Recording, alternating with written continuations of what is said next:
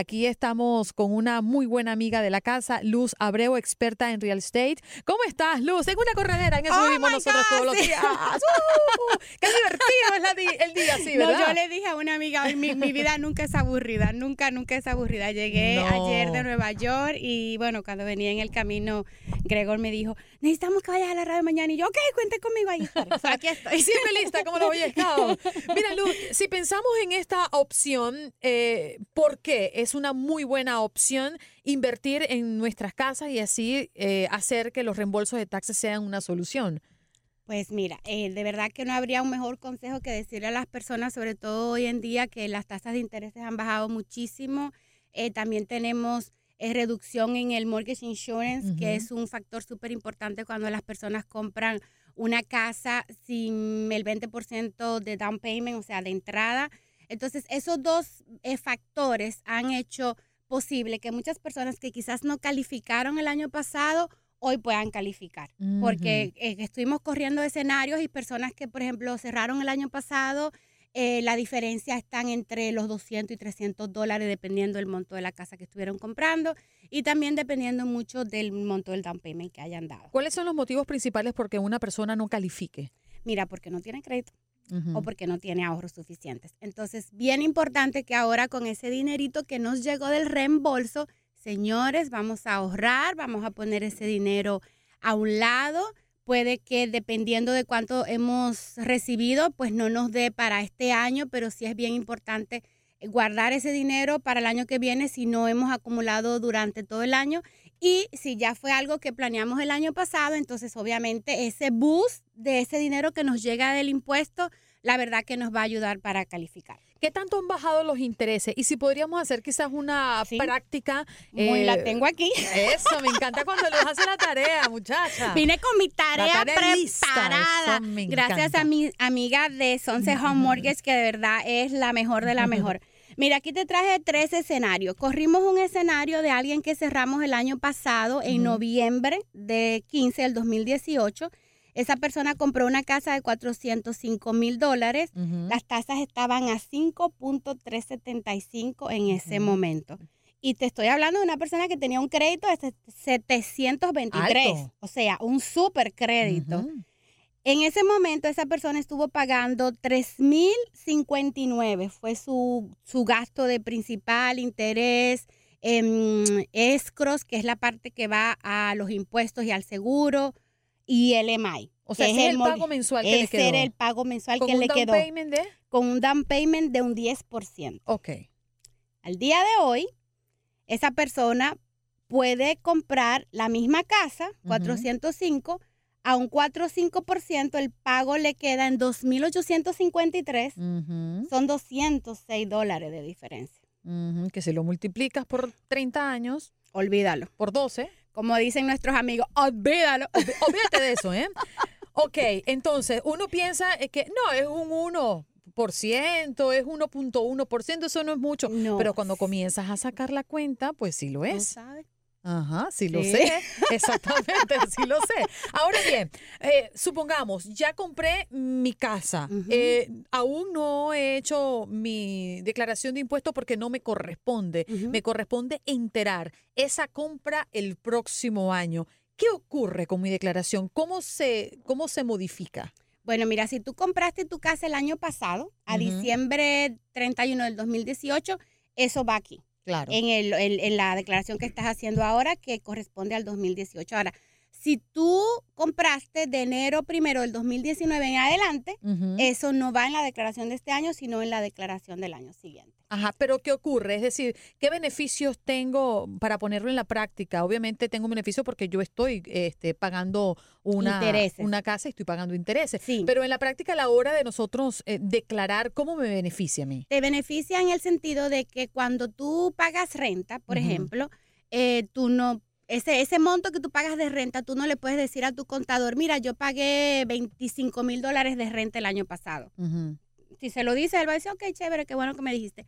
Ahora, el banco te va a mandar un statement, un estado de cuenta al final del año con una forma que tiene todo el dinero que tú gastaste de impuestos. O sea, tu pago está dividido entre principal, que es lo que tú le aportas a tu, a tu capital, y la fracción de intereses. So, esa fracción que tú pagas de intereses es lo que el contador puede agarrar y ponerlo en tu declaración de impuestos.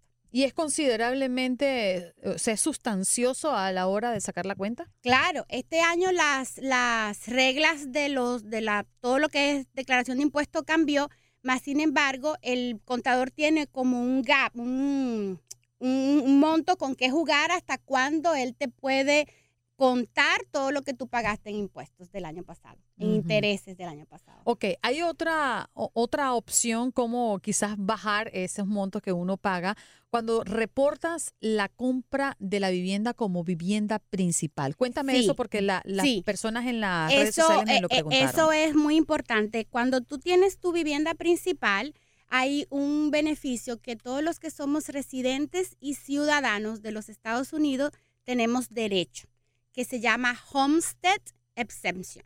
Dependiendo de en qué condado hayas comprado, si tu casa está en el condado del Miami-Dade, vas a entrar a la página miamidade.gov. Ujú. Y si compraste en el condado de Broward, entonces vas a entrar a la página bcpa.net.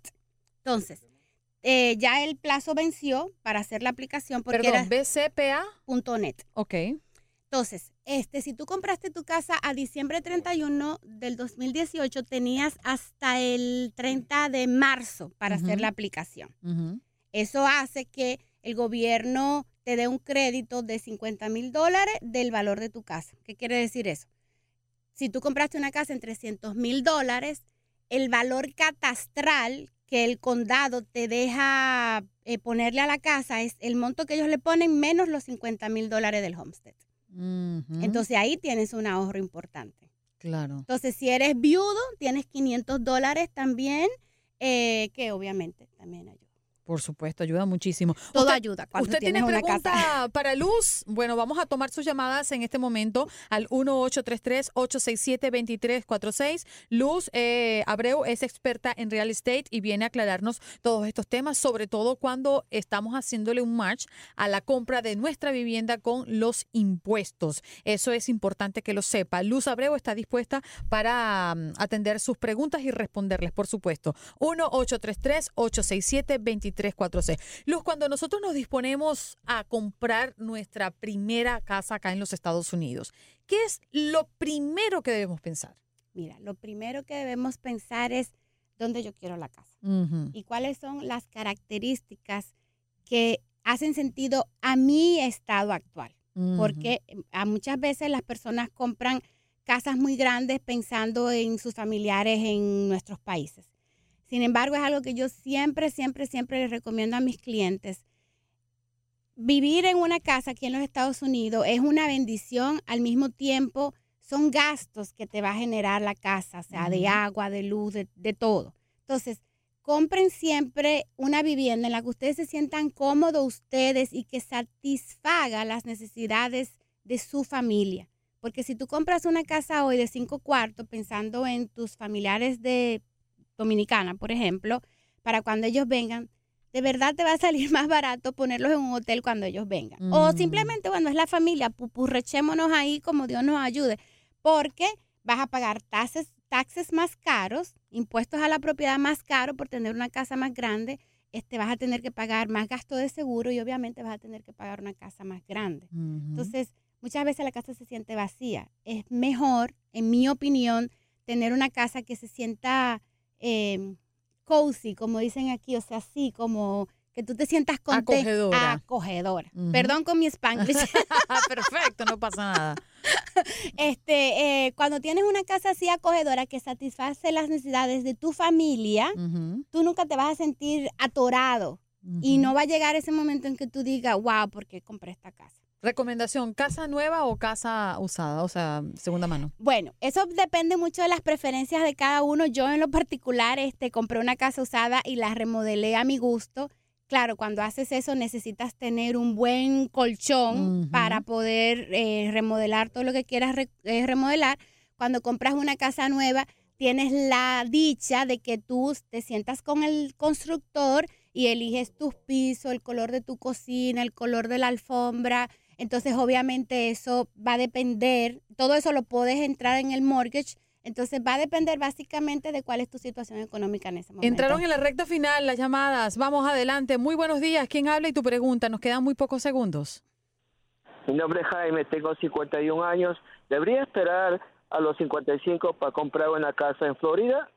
Eh, no, para nada. Eh, puedes comprar cuando quiera. De hecho, es algo que, que, me ha pasado. Me han preguntado anteriormente si una persona de 80 años puede comprar su casa. Eh, no hay edad para tú comprar tu casa, siempre y cuando que pases de los 18 años ya vas a tener una historia de crédito y tengas un empleo. Es básicamente lo que necesita. Lo que nosotros aquí en Florida tenemos, que no estoy segura si en otros estados lo tienen, que creo que sí, eh, son comunidades de 55 plus, que quizás por ahí viene la confusión. Entonces, cuando tú tienes 55 años en adelante, tú tienes la opción de comprar una propiedad en una comunidad donde solamente pueden vivir personas de 55 años en adelante. No permiten personas de, de, menos de 55 años. Luz, no te puedo dejar ir sin que nos des tus enlaces. ¿Dónde te pueden ubicar? Estamos en todas las redes sociales en Home Miami RE, en Facebook, en Instagram, en Twitter, en YouTube, donde sea. Y mi teléfono en la oficina es 305 749 5330. Luz es lo máximo. Luz Abreu, experta en real estate, nos acompañó y seguro va a volver prontito. Por Dios. Ya regresamos.